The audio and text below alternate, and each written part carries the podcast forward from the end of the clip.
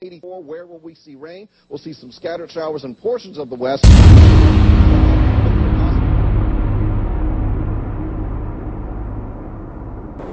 One to Manhattan.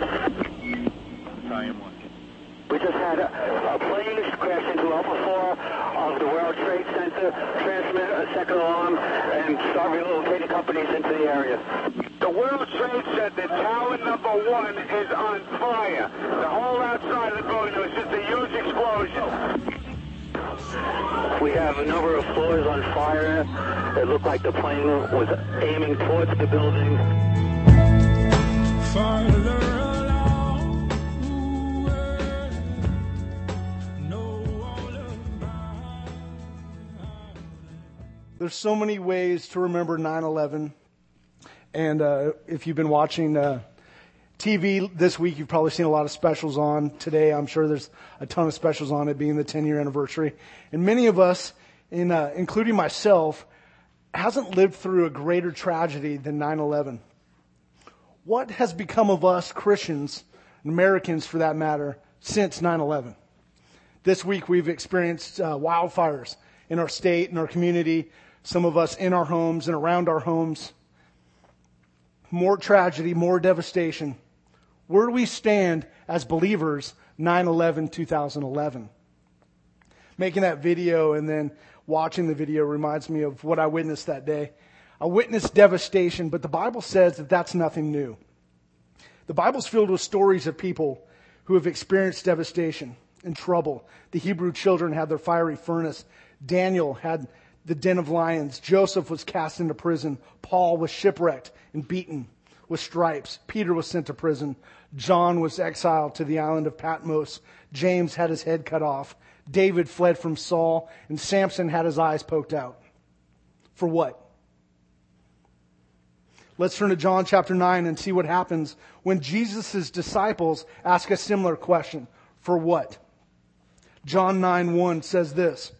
As he went along, he saw a man blind from birth. His disciples asked him, Rabbi, who sinned, this man or his parents, that he was born blind? In the first century, most people believed that all suffering was the result of sin. So the disciples asked Jesus, who sinned in this case, the blind man or his parents? There was even one school of thought that believed that you could sin before you're even born, like in your mother's womb, as crazy as that may sound. So then Jesus gives a typical Jesus answer. He gives his disciple an answer that totally messes up their theology and their belief system, and one that today is still hard for us to wrap our minds around. Verse 3. Neither this man nor his parents sinned, said Jesus, but this happened so that the work of God might be displayed in his life. As long as it is day, we must do the work of him who sent me. Night is coming when no one can work. While I'm in the world, I am the light of this world. Jesus then spits into the dirt and heals this man's eyes so that he can see. The disciples probably stood around going, uh, I don't get it. We, not necessarily growing up with that same belief system, uh, can see what Jesus is saying until we get to the part where it says uh, the idea that this man was born blind and on purpose. What? How is that? Jesus uses this opportunity to tell his disciples that we're not born perfect to our own standards. We are, however, born perfect to God's standards. You might say, my son was born with severe allergies and was not born perfect. God would disagree.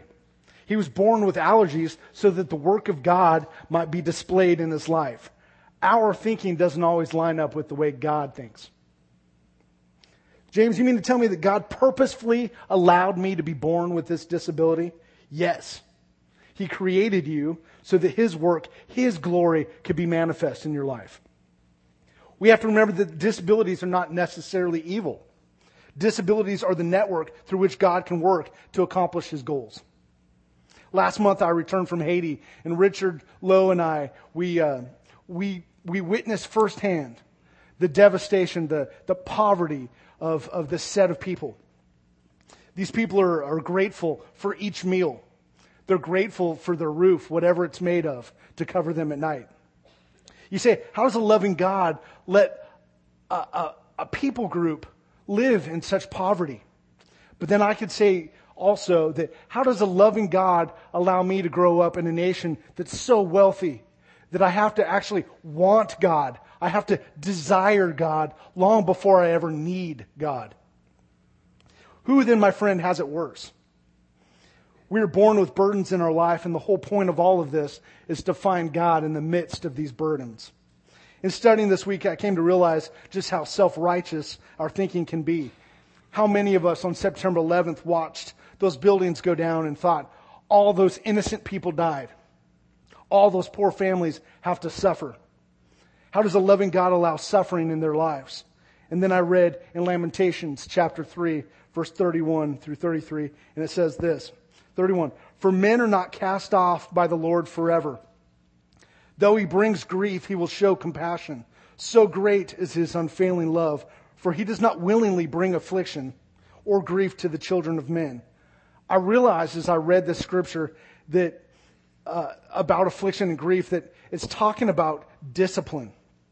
In these verses, it's explained that though man is disciplined for sin from God, and, and God brings grief into their life, he will also show compassion in their life because of how great his unfailing love is.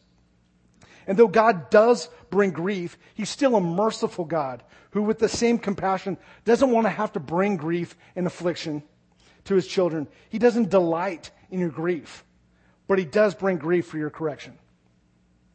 Again, how many of us look at September 11th and uh, think of all those innocent people that died? Have we, in our own self righteousness, not even thought for a second that we are not innocent? God literally has to come off of his mercy seat to allow grief and affliction. What is mercy? Not getting what we deserve is what mercy is. Not getting what we deserve.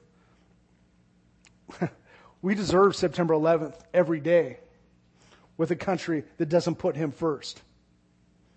We deserve September 11th every day because of our me first agenda and attitude. It is by His mercy that September 11th doesn't happen every day, that January 12th, 2010 in Haiti doesn't happen every day. It's by His mercy. I don't like to think that September 11th happened because of our sin, and I don't, I don't know that it did happen that way.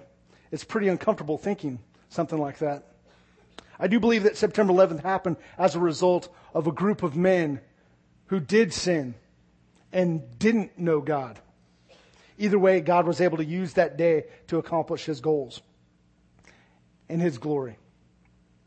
Paul said that death is a final enemy, and that enemy is evil. So let's look at the story of Jesus and his disciples fighting that evil. Turn with me to John chapter 11, where we can read about Jesus, Lazarus, Mary, Martha, and the death of a good friend. This is uh, verse 1. Now a man named Lazarus was sick. He was from Bethany, the village of Mary and her sister Martha. This Mary, whose brother Lazarus now lay sick, was the same one who poured perfume on the Lord and wiped his feet with her hair. So the sisters sent word to Jesus, Lord, the one you love is sick. And when he heard this, Jesus said, This sickness will not end in death. No, it's for God's glory, so that God's Son may be glorified through it. Jesus loved Martha and her sister and Lazarus. Yet when he heard that Lazarus was sick, he stayed where he was for two more days. We can liken this story to that of 9-11 in that prior to 9-11, that fateful day, we had become naive to evil. And that's the first point on your bulletin there. We should not become naive to evil, about evil. In other words, we shouldn't be unaware of evil. Christ is not naive about a terrible tragedy that happened that day. Now, some of us might think about him lingering and that, and that doesn't really make a whole lot of sense when we consider God to be some sort of cosmic vending machine. Put your quarters in and get an instant response. But I think that Jesus understood that tragedies and evil happen every day in a fallen world. And Americans tend not to think about evil, and the church is included in that. When Adam and Eve ate the forbidden fruit, everything changed. We call it the fall of man. And at one time, Adam and Eve lived with an innocent obedience towards God. And then after the fall, man lived with a willful disobedience towards God. We're not sinners because Adam and Eve sinned. We sin out of our own will. We do not, we do, however, share in the, the outcome of Adam's fall. He had it good and lived in the Garden of Eden, a seemingly perfect place. And then after the fall, God cursed the ground and forbid him from entering the garden. Before 9-11, I believe our naivete contributed to a forgetfulness that the fall introduced collateral damage into creation that continues with us today. And it leaves no one untouched. Our church should understand that walking with God does not make you immune to, to death or the presence of evil. In fact, it probably makes you a target. No longer invulnerable, we see evil requires no bombs or armies and now employs jetliners and box cutters. The church after 9-11 ought to mature in recognizing the existence of evil and the warlike state of evil and no longer be so naive. Now, we're going to skip to, uh, to verse 11 in the same chapter of 11. Now, where it's been two days since Jesus was sent word about Lazarus. After he had said this, he went on to tell them, Our friend Lazarus has fallen asleep, but I'm going there to wake him up. His disciples replied, Lord, if he sleeps, he'll get better. Jesus had been speaking of his death, but his disciples thought that he meant natural sleep. So then he told them plainly, Lazarus is dead, and for your sake, I'm glad I was not there, so that you may believe. But let us go to him. So here we are with a familiar story of the death of a loved one. In fact, John records five times in this book alone that he loves, that Jesus loves Lazarus. John made it very clear that Lazarus wasn't just a, a, casual acquaintance, but he was actually a dear friend of Jesus. We read that Jesus lingers on with his business and, and doesn't immediately attend to this dear friend. It's sort of like Jesus comes to town to heal Lazarus, but ends up staying at Holiday Inn across town on his promotional tour and doesn't, doesn't seem to get there fast enough. He doesn't attend to his, to his dying or dead friend quick enough when it mattered most. And we pick back up in verse 17 where the Bible says that Jesus finally made it to the home four days after Lazarus had passed away. This is significant because in that day, the popular rabbinical folklore would have you believe that when a body laid in a tomb for three days, the spirit or the soul would hover above and there was an opportunity perhaps for a miracle or a resurrection or a coming back. But after the third day, the soul departed and the spirit departed and they would go back to the Jews and they would change into sackcloth and ashes and the weeping would change and there would be no more hope. And then Christ arrives on the fourth day. After all of that, no more hope. The word says that when Jesus arrives, Martha comes out to where Jesus is at, and she says, Had you been here, my brother wouldn't have died. Mary had stayed back because of her grief, but Martha calls for her and says, Come out here. And she comes out to where Jesus is at and falls down at his feet and basically says the same thing. Had you been here, our brother wouldn't have died. And it says in verse 33 that when Jesus saw her weeping and the Jews that had come with her, he was deeply moved and troubled. Not only should we not be naive towards evil, but we should not be numb towards it either. That's the second point on your. We should not be numb to evil. In other words, we shouldn't be indifferent to evil. If you look at this passage here, when it says that Christ was deeply troubled, that he was moved, the Greek word for this is, uh, is the same as a horse with nostrils that are flaring with rage. Christ sees the death of Lazarus as a great moral injustice. It's not the way the world was supposed to be. Christ is neither naive about evil nor numb towards it. You see, before 9 11, Americans became numb to evil. We had seen or heard about a number of evil things going on in, in countries like Rwanda, Congo, Angola, Bosnia, Chechnya, Sudan, Sri Lanka, Kosovo, East Timor, Sierra Leone. And as a group, we became numb to the devastation going on in the world around us. Things were, get, were going pretty well for us. Stock prices were up, taxes were low, and it was a sunny Tuesday. God gave us all a set of glasses when we came to know Christ. He gave us a pair of bifocals. And what enraged Jesus was that we were supposed to be looking through those bifocals and not with our own understanding. The bifocals have creation on the top half. This is how life is supposed to be, how it was designed to be. And the bottom half is the fall. Through this part of the lens, we see how things actually are.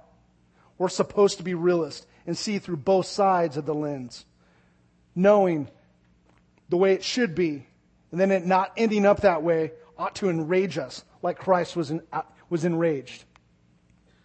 Jesus was outraged at evil, and we should share in that outrage. We shouldn't be so numb that we see a tragedy like 9-11 or an earthquake in Haiti and then turn to our spouse and say, hmm, what's for dinner? Third point on your uh, bulletin says this. We should be a hopeful people, not an optimistic people.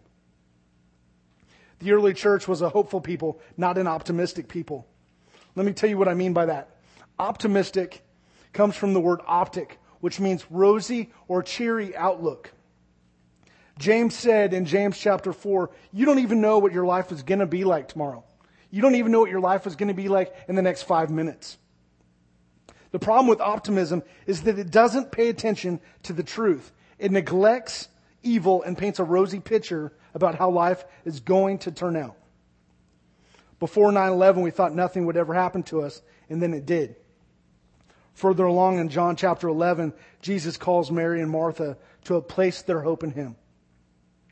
Not in endless miracles, not in bread or the resurrection or anything else. It, it doesn't look like the early church and the early believers had a rosy, optimistic outlook. Instead, they had hope, and because their hope was in Him, they challenged the evil and the errors and the wrong propagated by the Roman Empire. Yes, people were thrown to lions as a result and they were devoured. Yes, the Appian Way, the infamous road in, in Rome, ancient Rome, was lit by burning, impaled bodies of those who professed allegiance to Christ. But their hope never wavered. The end of the story with Jesus and Lazarus comes down to this. Jesus finally gets to Lazarus' stench filled tomb. And he prays in front of everybody, and he prays a, a thanks to God.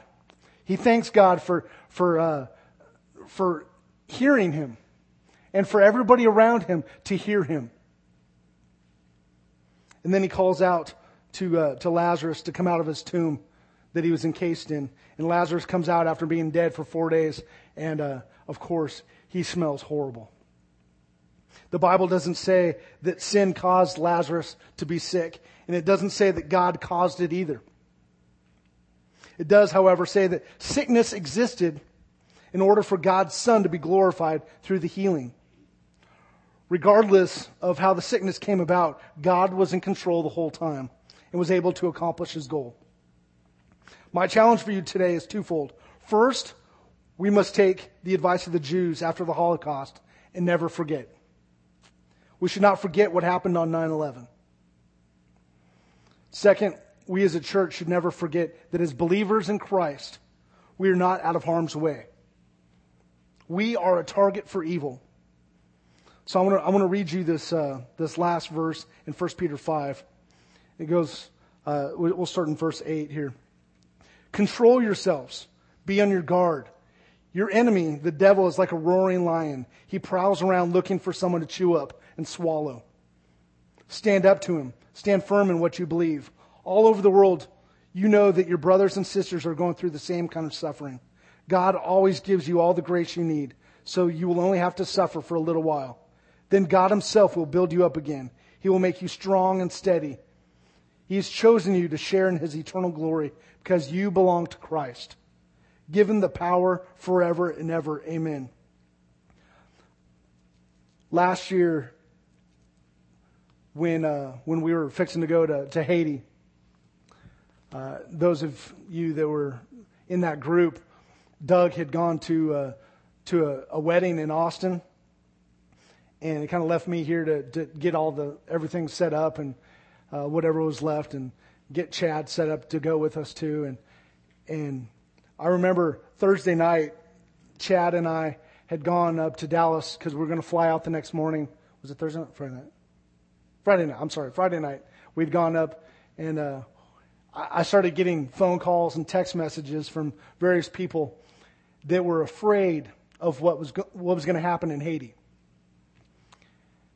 and uh, it was it was kind of it, people were scared because they were getting on to, to different websites and and people were were kind of I guess the what, what is it what group was it that that said that uh, I can't think of what the group is that, that said don't go to Haiti. There's some some website, official website that says don't go to Haiti, Americans. You know, there's people killing each other outside of the airport, and it's dangerous. And you know, don't go. You know, this it's it's not for you.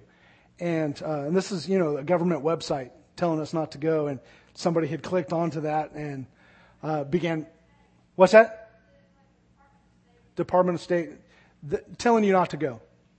So uh, somebody had clicked on that on Friday and began getting scared and getting nervous inside, and people's families were telling them, you know, you really shouldn't go, and they're calling me and uh, scared, and I, I, I guess I had a, I had a confidence because I know that bad things happen, like 9/11, but I know a God that is in control all the time. That his goals are going to be accomplished no matter what. And that if I am called and if you are called to go somewhere that's dangerous, to go into where devastation is, where tragedy has happened, you need to go.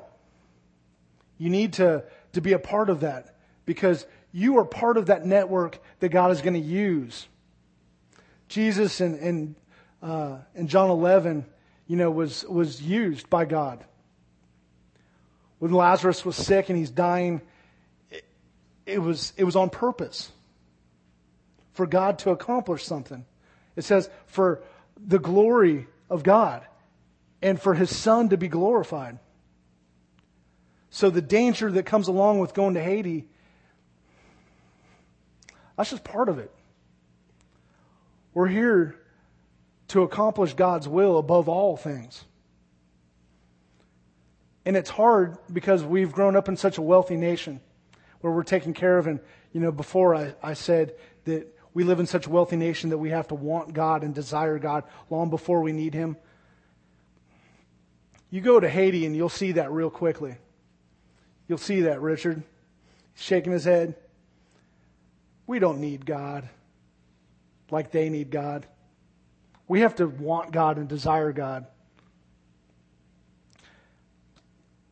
That's pretty much the sermon for today, but I wanted I wanted to share that with you guys a little extra because I think we need to come out of ourselves.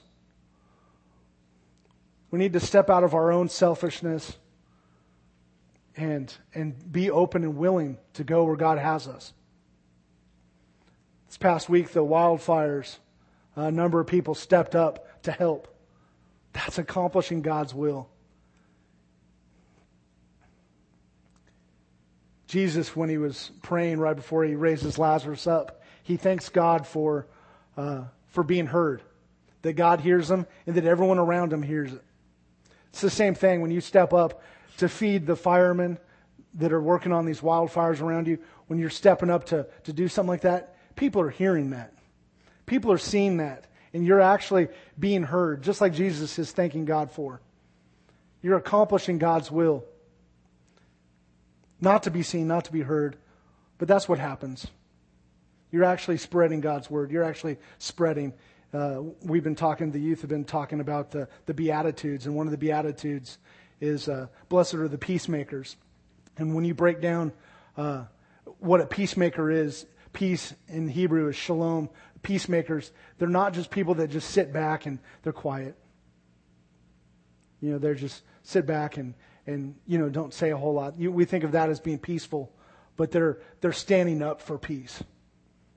Feeding those firemen and uh, going to Haiti to help other people. Uh, going to soup kitchens, whatever that you happen to do that helps people. That's being a peacemaker. That's setting peace in this world. And that's what God's calling us to do. And the Beatitudes, a beatitude is a blessing. Blessed are those that are peacemakers. Gary, what's the end of that? For they will become children of God. Right on. Gary's memorized all the all the uh, beatitudes. Um, you've all received a registration card today. If you would fill that out so that we have record of your attendance, and then on the back of it, um, I would like for you to do this. Uh, I gave you three things that we shouldn't be after witnessing 9/11. We shouldn't be naive. We shouldn't be numb. And we shouldn't be optimistic, but we should rather be hopeful. Write down which one of these three areas, if not all three, maybe none of them, that you've, you feel like maybe has started to creep back into your, to your, your psyche, creep back into you since in these past 10 years. Uh, which one of these areas are you struggling with now? Write that down. And if you have uh, prayer requests, write that down. We, uh, we always pray over uh, the prayer requests that are on the back of the registration card.